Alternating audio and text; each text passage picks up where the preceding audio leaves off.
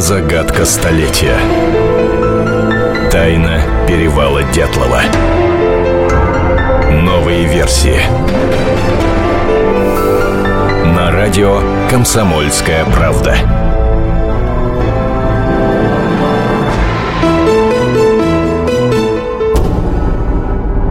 Вы слушаете радио «Комсомольская правда». Антон Челышев у микрофона. Продолжаем говорить о гибели группы Дятлова, которая произошла зимой 1959 года на Северном Урале у подножия горы Атартен. Э, наши корреспонденты Наталья Николаева Арсеговы э, только что, можно сказать, вернулись из э, Свердловской области, из города Екатеринбурга, где они получили в очередной раз, или, может быть, в первый раз сейчас мы узнаем возможность посидеть и поработать над архивными документами.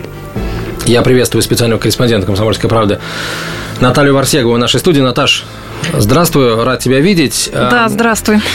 Ведь вы не раз уже э, обращались к архивам, и не только э, Свердловским, но и к другим архивам. И, э, то есть, получается, что их их потенциал, потенциал каких-то хранилищ документов не исчерпан. Вы ехали туда с какой-то конкретной целью, или, может быть, кто-то что-то нашел, вы ехали с этим поработать? Я предлагаю все-таки, наверное, немножко, ну, для тех, кто впервые нас слышит и вообще впервые слышит об этой истории, небольшое предисловие сделать, да, что это вообще за история. Это произошло зимой 1959 года, начало февраля. Группа из девяти человек таинственно пропадает в горах Северного Урала. На без... Э, значит, э, начинаются поиски, это все, они либо выпускники Уральского политехнического института, либо являются студентами, то есть группа такая достаточно разнородная, среди них них есть э, человек, даже прошедший всю Великую Отечественную войну с 41 по 45 год. И вот эти 9 человек пропадают. Начинаются поиски. Поиски начинаются сразу очень масштабные. Э, с вертолета, э, группы поисковиков, это студенты того же самого Уральского политехнического института. В итоге обнаруживается в конце февраля, 25-26 э, февраля, обнаруживается, что все-таки э, часть группы погибла, потому что вот именно в эти даты находят первые трупы. Первые два трупа. На следующий день находят, э, вернее, даже в этот же день, но позже, 25 февраля находят палатку, 26 февраля находят первые два трупа с утра, а уже после обеда находят еще два. То есть становится понятно, что часть группы погибла, в итоге в первые дни поисков э, это все произошло на безымянном перевале. Ну, вот как поисковики профессионально называют, туристы профессионально называют, это высота 1079. Мы же сейчас это называем перевалом Дятлова по фамилии руководителя этой группы, который он был назван по фамилии руководителя этой группы Игоря Дятлова. Так вот, э, первых, значит, пять человек находят в первые дни поиска, и, через два, и только через два месяца, в начале мая, находят оставшихся четверых. Почему я сейчас делаю такой на это акцент? Дело в том, что те документы, о которых мы расскажем позже в этой программе, вот мне, важно, чтобы радиослушатели это услышали. Первые пять человек находят в начале, конец февраля, начало марта, оставшихся четверых находят только в конце, только в начале мая, 4, 4 мая, по-моему, если мне память не изменяет, находят оставшиеся четыре трупа. А, и вот их находят, и в конце мая дело прекращают весьма странной формулировкой. Причиной гибели туристов явилась стихийная сила, э, преодолеть которую они были не в состоянии. С этой формулировкой дело прекращается, и о нем, по сути, следствие забывает навсегда. Официальное следствие. Конечно, э, те люди, которые занимались вообще этим делом и вели это дело, они, по-моему, до конца дней своих сохранили у себя и какие-то фотографии, и документы по этому делу. Ну, такие, конечно, документы ничего не значащие, но, по крайней мере, все это они постарались вот сохранить. Тот же самый следователь, прокурор-криминалист, который вел дело, Лев Иванов, он э, его, уже после его смерти, его дочь передала фотографии и вообще архив Льва Иванова в фонд памяти имени группы Дятлова. Вот такое небольшое предисловие. Да, надо сказать, что брались расписки о неразглашении того, как ведется следствие, ведется работа, об этом есть свидетельства очевидцев. Э, дело, само по себе расследование было как-то вот таким засекречено. Дело долгое время пролежало в архиве прокуратуры, тоже где-то там э, чуть ли не засекречено. Официального штампа, грифа такого секретного на нем нет, но вот оно не было доступно для широкой аудитории. И сейчас Э, оно хранится в одном из Свердловских... Оно хранится в Государственном архиве Свердловской области, если быть точным. Так вот, а, очевидно, что не только уголовное дело хранится в Свердловских архивах. Есть там партийный архив, Центр документации общественных организаций Свердловской области он называется. Есть Государственный архив Свердловской области. Вот конкретно эти два архива нас интересовали именно в эту командировку, в, этот раз, когда мы поехали в командировку в Екатеринбург. Э, что дальше мне хочется сделать? Э, а, ну, я сразу же говорю, дело в том, что работа ведется параллельно в архивах, и мы сейчас работаем больше именно с архивами. Мы здесь в Москве работаем с федеральными архивами, отправляем различные запросы.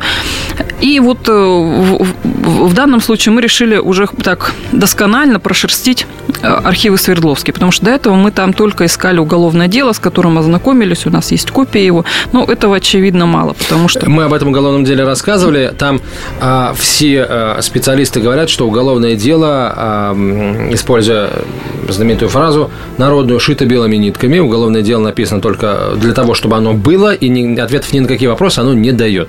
Да, ну, начиная с того, что на нем даже нет номера дела. То есть это уже, очевидно, какой-то такой очень большой промах следствия.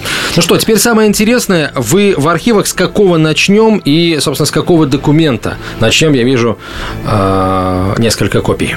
Да, вот э, я уже сказала, что было два... Мы работали в двух архивах. Итак, вот и архив Центр документации общественных организаций Свердловской области. Чтобы не оставалось вопросов у исследователей этой темы, у таких очень опытных исследователей, я знаю, что они нас слушают, и с их стороны к нам есть немало претензий, я оглашу тот список фондов, которые мы э, с Николаем Варсеговым просмотрели. Это Свердловский областной комитет КПСС, а Свердловский городской комитет КПСС, протоколы бюро горкома, Ивдельский городской комитет КПСС, политотдел Ивдель спецлеса МВД СССР, горисполком Ивделя, города Ивделя, городской УВД города Ивделя и политотдел Ивдель спецлеса МВД СССР. Это я сейчас перечислила название фондов, в которых хранятся э, дела по конкретным уже, э, ну, то есть в которых хранятся конкретные дела. Итак, вступление сделано, сейчас короткая реклама, а через несколько минут продолжим разговор. Тайна перевала Дятлова. На радио «Комсомольская правда».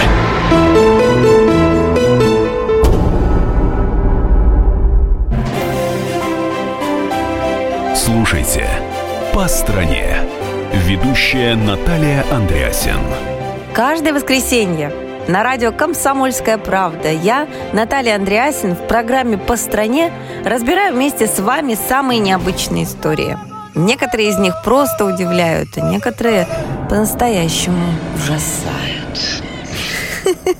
Да, кстати, в программе мы всегда разбираем одну из громких историй этой недели с психологом – Слушайте программу «По стране» каждое воскресенье в 20.05 по московскому времени.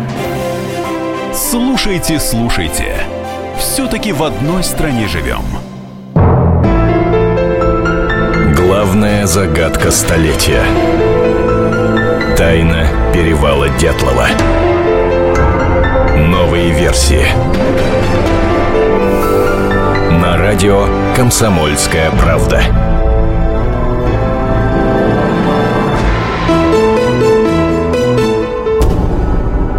Радио «Комсомольская правда». Наталья Варсегова, специальный корреспондент комсомолки. Я Антон Челышев и э, «Тайна перевала Дятлова». Э, итак, э, к какому документу ты бы хотела обратиться в первую очередь? Мы начнем с э, документов э, Свердловского э, обкома. КПСС. Очень интересный есть протокол, протокол номер 55. Я вообще сразу скажу, дело в том, что для широкой аудитории, разумеется, те документы, про которые мы сейчас расскажем, это будет рассказано впервые. Но я повторюсь, это именно для широкой аудитории. Исследователи, которые уже давно в теме, они с этими документами знакомы, потому что они где-то частично выложены в сети, и их можно при большом желании найти и посмотреть. Но вот сейчас, я повторюсь, мы именно для нашей вот э, аудитории радио «Комсомольская правда» работаем, поэтому как, если мы будем говорить, что это озвучивается впервые, то это впервые именно для нашей аудитории.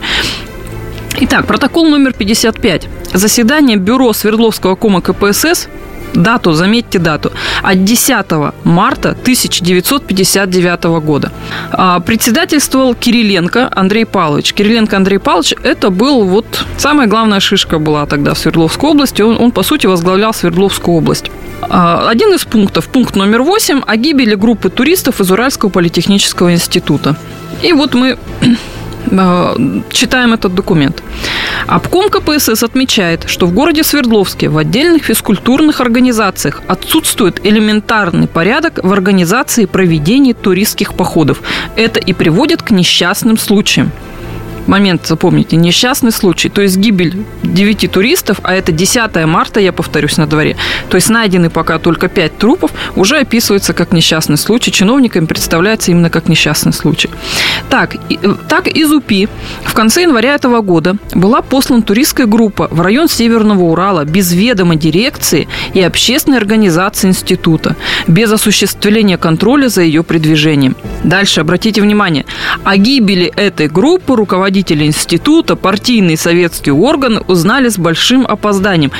10 марта, протокол заседания 10 марта. Чиновники уже рапортуют о гибели всей группы. Найдены только пять трупов. О четверых еще даже речи не идет. А если эти четверо убили этих пятерых и куда-то скрылись? Как можно говорить? То есть версий масса на самом деле. Как можно 10 марта уже рапортовать, что погибла вся группа? И вообще сам факт рассмотрения такого вопроса в масштабах э, столь мощного региона, как Свердловская область, на заседании обкома КПСС – вот э, сам факт, э, это вообще нормально или это тоже э, о чем-то, на твой взгляд, говорит? Вот я, у меня ответа на этот вопрос нет. Меня просто удивляет, меня удивляет сам факт, как можно было вот только в самом начале поисков рапортовать вообще о... Ну, это либо чиновничья безалаберность, либо люди, которые составляли, так сказать, тексты и программу вот, заседания, они что-то знали. Вот, да, одно из двух. И у меня большая просьба к нашим радиослушателям. Если среди вас есть а, опытный архивист или историк, который вот что-либо может нам, а, а, как, как-либо может разъяснить нам вот эту ситуацию, то мы будем очень рады. На самом деле, если вы откликнетесь, а, контакты все мои есть, и Николая Варсегова есть в разделе «Перевал Дятлова» на сайте «Комсомольской правды». Там можно найти электронную почту и телефон. И мы вот с большой с большой радостью выслушаем ваше мнение. Далее, то есть все, выслушали, вот это вот, собственно, постановка вопроса закончилась, группа погибла. Дальше бюро обкома КПСС постановляет обратить внимание Свердловского горкома КПСС на бесконтрольность с его стороны за делом организации туристской работы физкультурных организаций, в частности, в высших учебных заведениях. То есть крайне сделали, обком крайним сделал горком. Предложить Свердловскому горкому КПСС тщательно расследовать причины гибели туристов Политехнического института и виновных привлечь к строгой партийной государственной ответственности. Ну, тут, собственно, придраться не к чему, да. То есть все, что вы, вы не сапком, это вот буквально один, один листик. Или я где-то листик потерял. Ну, вроде бы, не, вроде бы не потерял. Дело в том, что этот документ я конкретно переписывала от руки, поэтому я вот да, нет, не потерял, это, собственно, и все. Далее я вот предлагаю перейти к другому документу, то есть вот мы поговорили про обком, который крайним сделал городской комитет э, КПСС Свердловский. Городское э, заседание Бюро Свердловского горкома КПСС происходит 27 марта 1959 года. То есть через 17 дней. Да, 17 дней прошло. Протокол этот номер 42. А, на нем присутствуют и члены бюро горкома, и зав. отделами, и заместители зав. отделами, и в том числе секретарь горкома ВЛКСМ. Здесь рассматривается несколько вопросов на этом заседании. И вот вопрос номер 37 о гибели группы туристов спортклуба Уральского политехнического института. 1 февраля 1959 года на склонах горы Тартен Ивдельский район Свердловской области трагически погибла группа туристов, организованная спортивным клубом Уральского политехнического института в составе Дятлов, Дубинина, Колмогорова, Каливатов, Дорошенко, Слободин, Кривонищенко, Тибобринёль, Золотарев. В результате расследования, проведенного комиссией обкома КПСС, председатель комиссии Павлов, зампредседателя облсполкома, Вот даже не буду дочитывать до конца предложения. Хочу, вот хочу внести свою ремарку. Заметьте, оказывается, при обкоме была создана комиссия возглавлял которую заместитель председателя облсполкома. То есть это очень высокий уровень. Это практически зам Кириленко возглавлял эту комиссию. Э, и они, и они, оказывается, занимались расследованием причин гибели группы. Протокол заседания, дальше, дальше они озвучат причины гибели группы. Но протокол заседания, я прошу заметить, 27 марта. Установлено, что непосредственной причиной гибели группы является большой ураган, который застиг ее при подходе к горе, горе Тартен. Все участники группы, покинув по каким-то причинам палатку, все участники группы, говорит, покинув по каким-то причинам палатку, поставленную на склоне высоты 10,79, были раскиданы ураганным ветром, потеряли ориентировку, не сумели вернуться в палатку и погибли от мороза. На дворе 27 марта. Последние четыре трупа, я уже в десятый раз, наверное, повторюсь за эти несколько минут, еще не найдены как можно рапортовать о том, что все погибли. Мне страшно интересно, кто входил в эту комиссию. Кто Кстати, вот таким в образом нет мог... информации о том, нет, например, протоколов заседания этой комиссии? Вот протоколов заседаний, к сожалению, этой комиссии я не нашла. Вот именно вот э, ни я, ни Николай мы не нашли вот, вот в этом Свердловских архивах. А, там нам сказали, что, возможно, они все-таки э, ушли по линии первого отдела обкома, а это значит, они ушли в архивы КГБ. Но это другой вопрос. Я позже озвучу, кто входил в эту комиссию. Это еще более интересно. Но как можно 27 марта говорить о том, что вся группа погибла и является, и причина гибели группы является ураган? Ну, вот смотри, это совершенно непонятно. Здесь, здесь э, может быть, мы э, сейчас, да, с высоты 21 века, когда существуют операции поисковые, поисково-спасательные и спасательные, мы можем говорить, да, что до тех пор, пока не обнаружены там э, тела, ситуация может, может считаться, так сказать, спасательной, и только потом она становится поисковой. Может быть, тогда просто э, люди как-то руководствовались здравым смыслом, но если, если э, сумасшедшие погодные условия, плохие, да, если половина группы погибла, если эти люди живыми нигде не объявились, и никаких следов их относительной смерти нет, значит, может быть, они тоже погибли, их не нашли, может быть, это просто по умолчанию воспринималось. Какие тогда нормативы действовали в э, у меня такое спасательных службах? У меня такое ощущение, что ты вот принимал участие в бюро горкома. Что ты прямо вот так Встал на защиту. Нет, нет, просто... Да, на самом... Нет, на самом деле, мне кажется, что сейчас, что раньше, это все, это полный абсурд.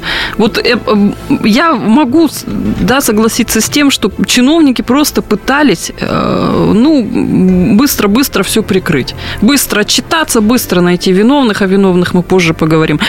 И, быстро-быстро вот отчитались, все, и забыли. Дело в том, что я смотрела потом заседания апрельские, майские, июнь, июль, то есть я просмотрела весь 59 год до конца эти заседания, там уже ни слова не говорится, конечно, о группе Дятлова. Поэтому, э, ну вот весьма странно, конечно, все это выглядит. Ну, пока давай остановимся на том, что все-таки чиновники решили как можно быстрее отчитаться, поэтому похоронили просто всех уже заранее, и, и, и все. Далее говорит следующее в, в, в заседании, в протоколе бюро. По заключению комиссии опытных туристов, мастеров спорта утверждается, что установка палатки на склоне горы в условиях безлесия и частых ураганных ветров была совершенно неправильной, а выход туристов из палатки при такой погоде был недопустимым. Вот появились некие опытные туристы, мастера спорта. Кто это такие? Непонятно. Да, что это такое? То есть, ну, да, и мы знаем, что приезжали некие москвичи, они писали некий отчет, они приезжали во время поисков туда тоже в первые дни, писали некий отчет, но Ничего не понятно вот в этом бюро, то есть вот в этом конкретно протоколе. Сейчас пауза небольшая, после выпуска новостей продолжим разговор. Тайна перевала Дятлова. На радио «Комсомольская правда».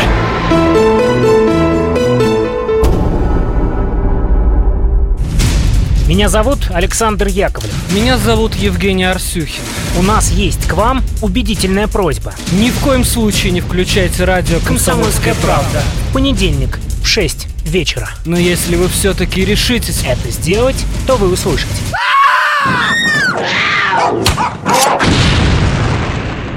Радиорубка. В понедельник. В 18.05. Главная загадка столетия. Тайна перевала Дятлова. Новые версии. На радио «Комсомольская правда».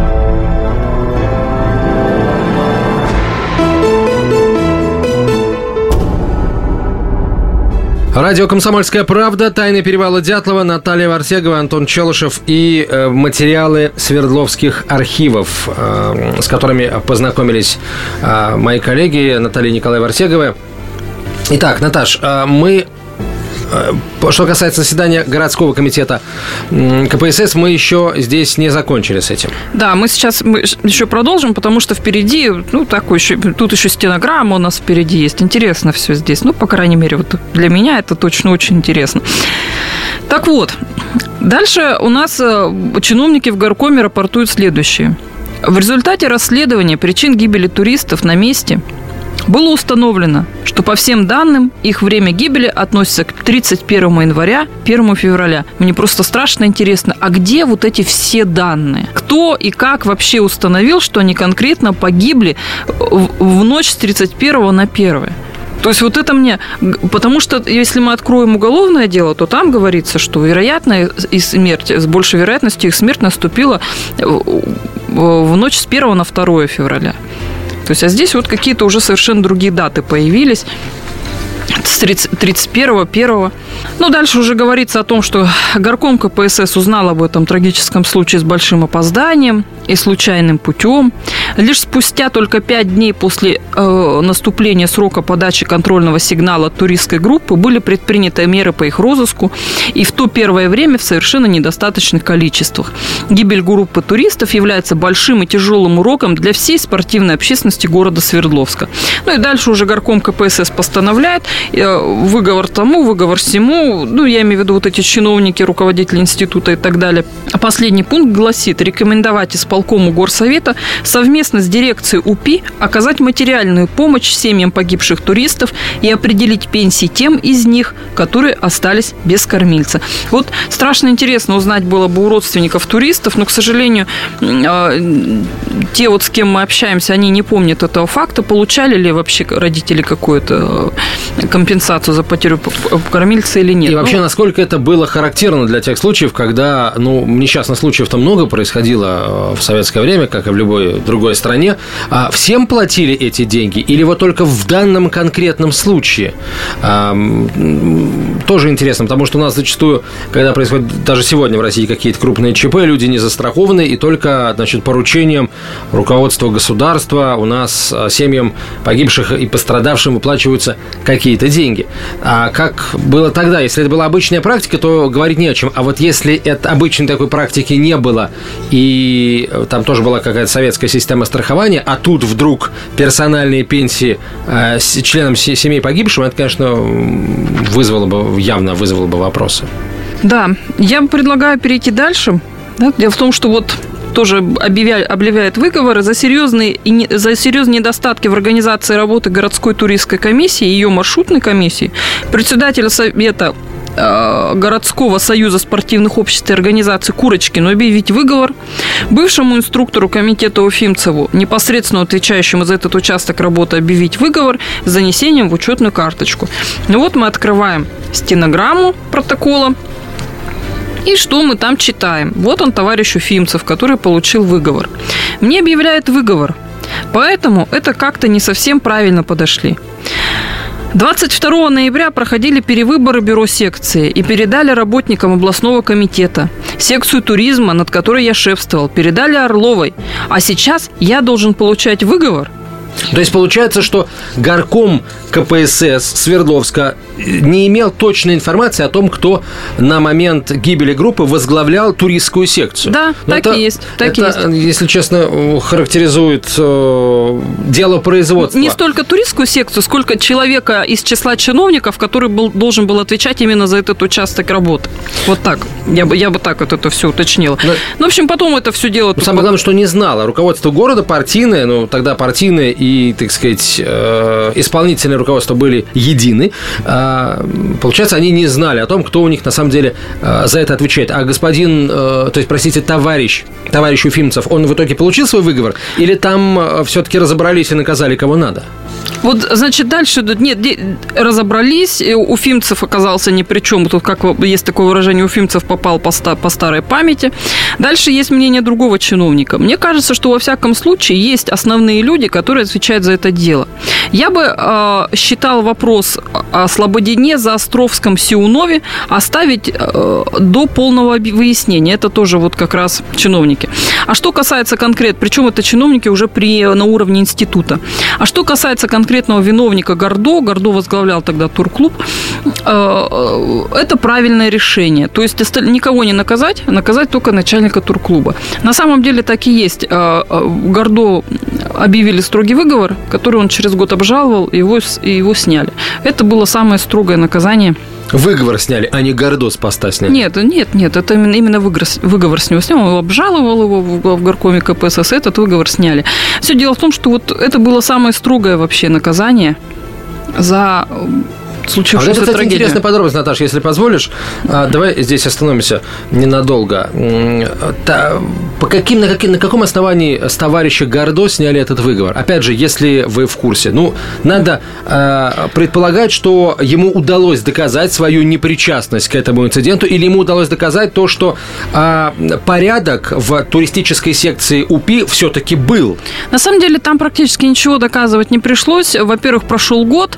За этот год у Гордо были хорошие характеристики, и посчитали, что выговор можно снять. Вот это тогда, таким образом работала тогда эта система. Я просмотрела несколько партийных дел, снимали подобные строгие выговоры и восстанавливали в партии, даже если, например, случались какие-то, ну, там, допустим, вопиющие случаи, как тогда писали, там, если за пар... с партии случались за разврат, бросил одну жену, ушел к другой, от этой ушел к третьей, и вот за это все дело, еще и пачку пельменей спер у себя же на заводе. Вот, значит, из партии его исключили, он через год подает обжалование, его снова принимают в партию. Ну, там, с кандидатским стажем, понятное дело, как обычно, но восстанавливают в рядах партии. Поэтому, а здесь-то, собственно, все же понимают, что нашли крайнего. Поэтому там даже доказывать ничего не пришлось. Я, к сожалению, вот эти документы по Гордо не видела. Мне о них рассказали сами архивные работники. Поэтому я сейчас не могу даже вот точно. Мне просто вот прямо рассказали, как это все происходило. Что он подал, и там даже особо разбираться не стали. Там буквально несколько абзацев занимает все это э, снятие этого выговора. То есть, по сути, уже через год о гибели группы на бюрократическом, так сказать, уровне э, об этом ничего не напоминало. То есть да, об этом даже через через месяц уже ничего не напоминало. Никакие да. посажены, ничего вообще. Да, да, так и есть. А, ну, вот это то, что касается, значит, заседания горкома. А, дальше а, ну вот мы уже говорили, да, о том, что на уровне област... получается обкома КПСС была создана комиссия, которую возглавлял зампредседателя облспокома Павлов. Так вот, а, в одной, в еще одной, в еще одной папке, это уже то, что касается Ивдельского городского комитета, я нахожу план, да, даже, ну, как бы мы находим план проведения поисковых работ туристской группы УПИ имени Кирова. Он утвержден председателем облсполкома Николаевым. Этот план датирован 13 марта 59, 13 марта 59 года. Здесь, в принципе, даже можно немножко пройтись по этому плану а, о том, принятыми мерами в течение с 23 февраля по 5 марта 1959 года в районе высоты 1079 были обнаружены палатка туристов со снаряжением, питанием и лыжами и тела погибших участников туристского похода Дятлова, Колмогоровой, Слободина, Дорошенко и Кривонищенко. Продолжение поисков возложить на Уральский политехнический институт имени Кирова. Для чего? Выделить поисковую группу в 20 человек, оказать помощь УПИ в проведении поисков – это Урал-ВО, Уральский военный округ – выделить 10 человек саперов, обеспечить снаряжением, питанием, закрепить два вертолета для обеспечения бесперебойного снабжения доставки замены поисковых групп, областному УВД выделить до окончания работ 10 человек конвойных войск Евдель-Лага, обеспечить всем необходимым материальным снабжением, транспортом и другие нужды поисковых групп. И это все, это, это, это все решение Ивдельского э, городского это все, комитета? Ну, так как это утверждено председателем облсполкома А, на уровне области. Мгм. Николаевым, да, то это вот план составлялся, значит, ну, о чем это говорит? Что план составлялся той самой комиссией, которая была создана для расследования причин гибели группы. Так вот, внизу перечислены фамилии этой комиссии. Павлов, Ермаш, Ермаш тоже из- один из высокопоставленных областных чиновников на тот момент. Клинов, Шишкарев, Помаскин, Пожарский, Горлаченко. Вновь а, пауза небольшая, прервемся на несколько минут и через 4 минуты вернемся в студию. Оставайтесь с нами. Тайна перевала Дятлова. На радио «Комсомольская правда».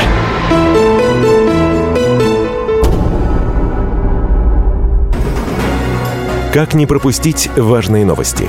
Установите на свой смартфон приложение «Радио Комсомольская правда». Слушайте в любой точке мира. Актуальные новости, интервью, профессиональные комментарии. Удобное приложение для важной информации. Доступны версии для iOS и Android. «Радио Комсомольская правда». В вашем мобильном.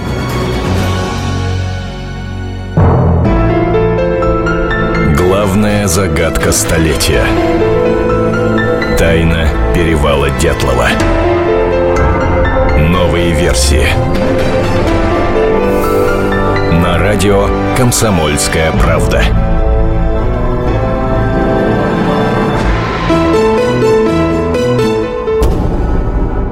Продолжаем разговор о работе э, спецкоров «Комсомольской правды» Натальи Николаевой Арсеговых в архивах э, города Екатеринбурга. Наташ, вот э, все эти нестыковки, э, о которых ты только что рассказала, они о чем, на твой взгляд, свидетельствуют? О какой-то спешке в, э, в, проведении расследования и, в, наверное, в оформлении всех материалов в уголовное дело? И если да, то вообще эта спешка э, зачем была нужна чиновникам?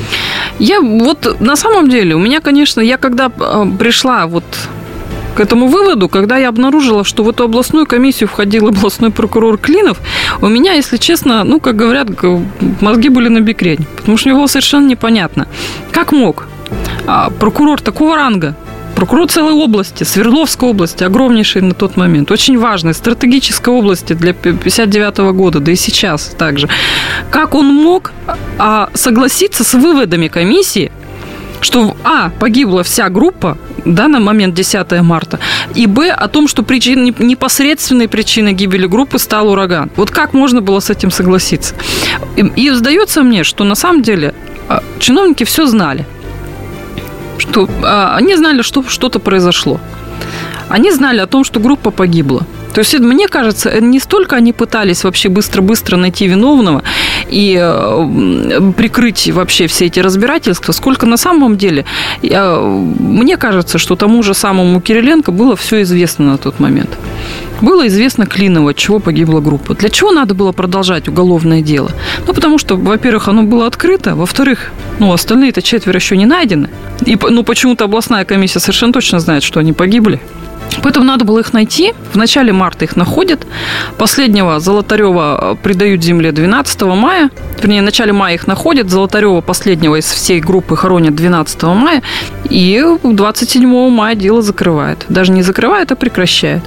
И вот я сейчас предлагаю вернуться к воспоминаниям Евгения Федоровича Окишева, который был куратором этого следствия и был замначальником следственного отдела областной прокуратуры на тот момент, который вспоминал о том, что когда нашли последние четыре трупа, поступило, а, поступил приказ всем, кто прикасался к вещдокам, кто входит в состав следственной группы, всем сдать а, анализы на радиацию.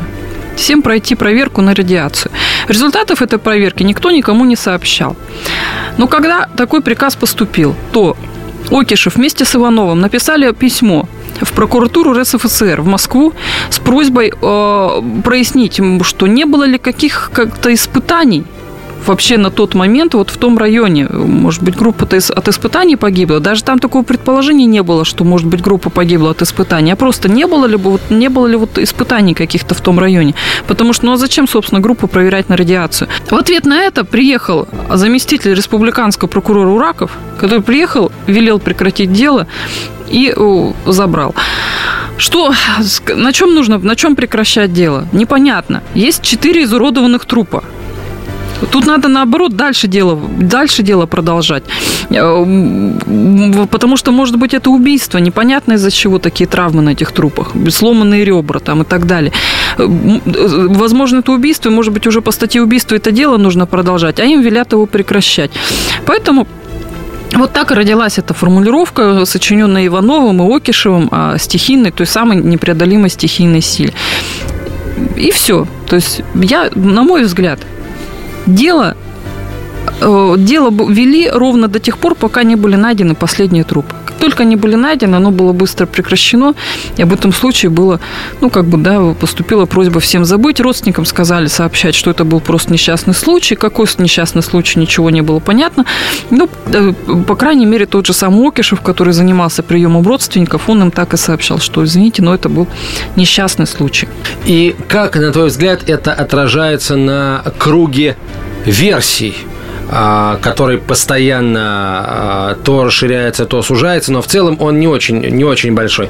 Вот, а, ну, это отметает версию снежного человека, НЛО, да, еще какую-либо мистику. Сразу трех медведей-шатунов есть там такая даже версия. Да. То есть это вот, вот на самом деле это все сужается до, ну, давайте так, да, предположим, это все сужается либо до какой-то техногенной версии, либо до версии ну, может быть, там диверсантов каких-то там и так далее. Ну, либо просто версию убийства, давайте вот так сузим эту версию. То есть, либо, их, либо все-таки их погубили люди, либо это было что-то техногенное. А если это а, было что-то техногенное, и о том, что вот этот техногенный фактор имеет, должен был иметь место в этой географической точке в это время, а, чиновники, безусловно, знали, да, верхушки партийные областные. Но ведь они же э, не могли этого знать точно, да, то есть вряд ли это, э, этот полет этого чего-то был каким-то пилотируемым. То есть это можно было только там сделать определенные выводы. Вот О, она траектория. Ты знаешь, я думаю, что там вообще могло быть все таким образом, что они вообще могли даже не знать о том, что конкретно что произошло. То есть они могли знать, допустим, что произошла некая авария, и все. А им поступил там приказ дело быстро-быстро прикрыть. То есть давайте вот сейчас быстро свернем. Но тут дело в том, что тут же еще были очень массовые похороны. Там же фотографии с похорон, они известны, и у нас они на сайте есть. Там же просто море людей на похороны пришло. Очень много, действительно, огромная широкая улица, и на большом протяжении этой улицы, вот, по крайней мере, пятерых хранили именно так. Да даже когда я видела фотографии с похорон Саши Колеватова, которого нашли вот как раз в начале мая, и, и то было очень много народу. То есть для города это была трагедия, конечно, колоссальная, и город об этом говорил. Поэтому, ну, есть, конечно, версия, что, может быть, еще, чтобы вот шумихи этой не было, побыстрее все это прикрыть. Но, мне кажется, это, она не совсем выдерживает критики. Наташ, а все ли это с документами, которые ты привезла из а, Свердловска, или есть еще все-таки какие-то а, копии, а, да, фрагменты, вот, которые ты хотел бы нам сейчас представить? Вот есть тоже еще очень интересные. В той же папке Ивдельского горкома хранятся радиограммы, которые вот как раз передавались э, на, на, с перевала. То есть передавались э, начальникам поисков Масленником, э, начальниками поисков Масленником и Артюковым. А, мне, конечно, крайне интересно, почему эти радиограммы хранятся именно вот в Центре документации общественных связей, а не в уголовном деле. Ну, потому что, по сути-то, они должны быть именно там. Но это уже, конечно, видимо, вопрос вообще не, непонятно, кому адресовать, и вряд ли ну, кто-то ответит. Но, тем не менее, эти радиограммы есть. И вот э, они, они достаточно такие информативные, интересные. Э, мы их обязательно опубликуем в ближайшее время вот в, в, в полном их объеме. Здесь конкретно вот указывается, что 5 марта в 9 часов 30 минут, ну это я читаю одну из радиограмм, Куриковым в 50 метрах а юго-западнее кедра на месте рубленного ельника на глубине 10 сантиметров были обнаружены черные хлопчатобумажные спортивные брюки а, без правой штанины. С задней части обгорелая правая штанина отрезана ножом ТЧК. Им же найдена левая половина женского свитера светло, светло, из светло-коричневой шерсти. Вторая половина с правым рукавом отрезана ножом и нами еще не найдена. То есть вот сообщали даже вот, да, обязательно вот таких находках, все это внимательно фиксировалось. Ну, тоже, опять же, я представляю, как они вот насколько загадочны были для них эти находки. Половина штанов, половина свитера женского и так далее. Дальше вот 18.40 раскопка рва, а, при раскопке рва обнаружен на дне текущего ручья труп в сером свитере, раскопка которого продолжается. Работы приходится вести в воде. Ухожу на работу и прошу вас подготовить к вылету завтра вертолеты. Вылет сюда органов прокуратуры, следствия, желательно связаться через... А в 9 часов, в 09 часов, есть ли вопросы? Артюков, это как раз идет речь, когда нашли труп Людмилы Дубининой. Дальше идет э, такая тоже интересная э, перепалка. Вертолетчики не хотят увозить трупы. А Бартюков настаивает, что трупы нужно увозить. И вот даже Иванов телеграфирует с перевала. А он, Иванов так и говорит, прошу передать Клинову. Трупы мерзлые, а по этой причине подробный осмотр сделать нельзя. Трупы хорошо подготовлены к отправке, обложены лапником, защищены брезентом. Если завтра не вывести, то разложатся. В случае захоронения так, на высоте вскрытия сделать не удастся из-за отсутствия элементарных условий. Возрожденного отправил Вывдель в ожидании трупов. Следов насилия на трупах нет разрезы одежды сделаны да, самими да. туристами, да. Остаюсь в розыске для, в лагере для розыска мелких вещей. Тоже очень интересный вывод Иванова. Наташ, а у нас полминуты до конца эфира. Скажи, а, в каком направлении вы сейчас работаете с Николаем, если, конечно, об этом можно а, говорить, в том плане, что уже есть какая-то оформленная идея, которую вы будете реализовывать в ближайшее время? Вся наша идея – это архивы. Вот на данный момент это архив. Это планомерная работа с каждым из архивов, в которых, по нашему предположению, может что-то находиться. Единственный архив, который нам совершенно недоступен, это архив а, управления ФСБ России. Вот тут, к сожалению, мы пока ничего сделать не можем. Ну, это, это только пока. Э, Наталья Вартегова была гостем студии радио «Комсомольская правда». Следующий выпуск программы «Тайный перевал Дятлова» смотрите э, в один из ближайших выходных дней. Тайна перевала Дятлова. На радио «Комсомольская правда».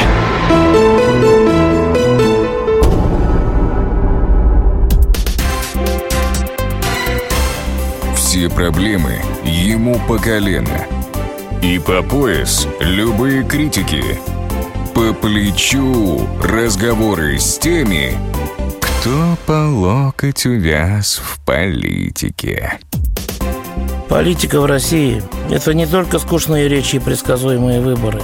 Политика в России – это еще и яркое шоу. Это и схватка не только идеологии платформ, но и характеров и личностей. И потому программа о политике должна быть бескомпромиссной и жесткой, потому что веду ее я, Александр Гришин, политический обозреватель «Комсомольской правды». Политическое шоу «Руки по локоть» с Александром Гришиным. Слушайте каждый вторник в 16.05 по московскому времени.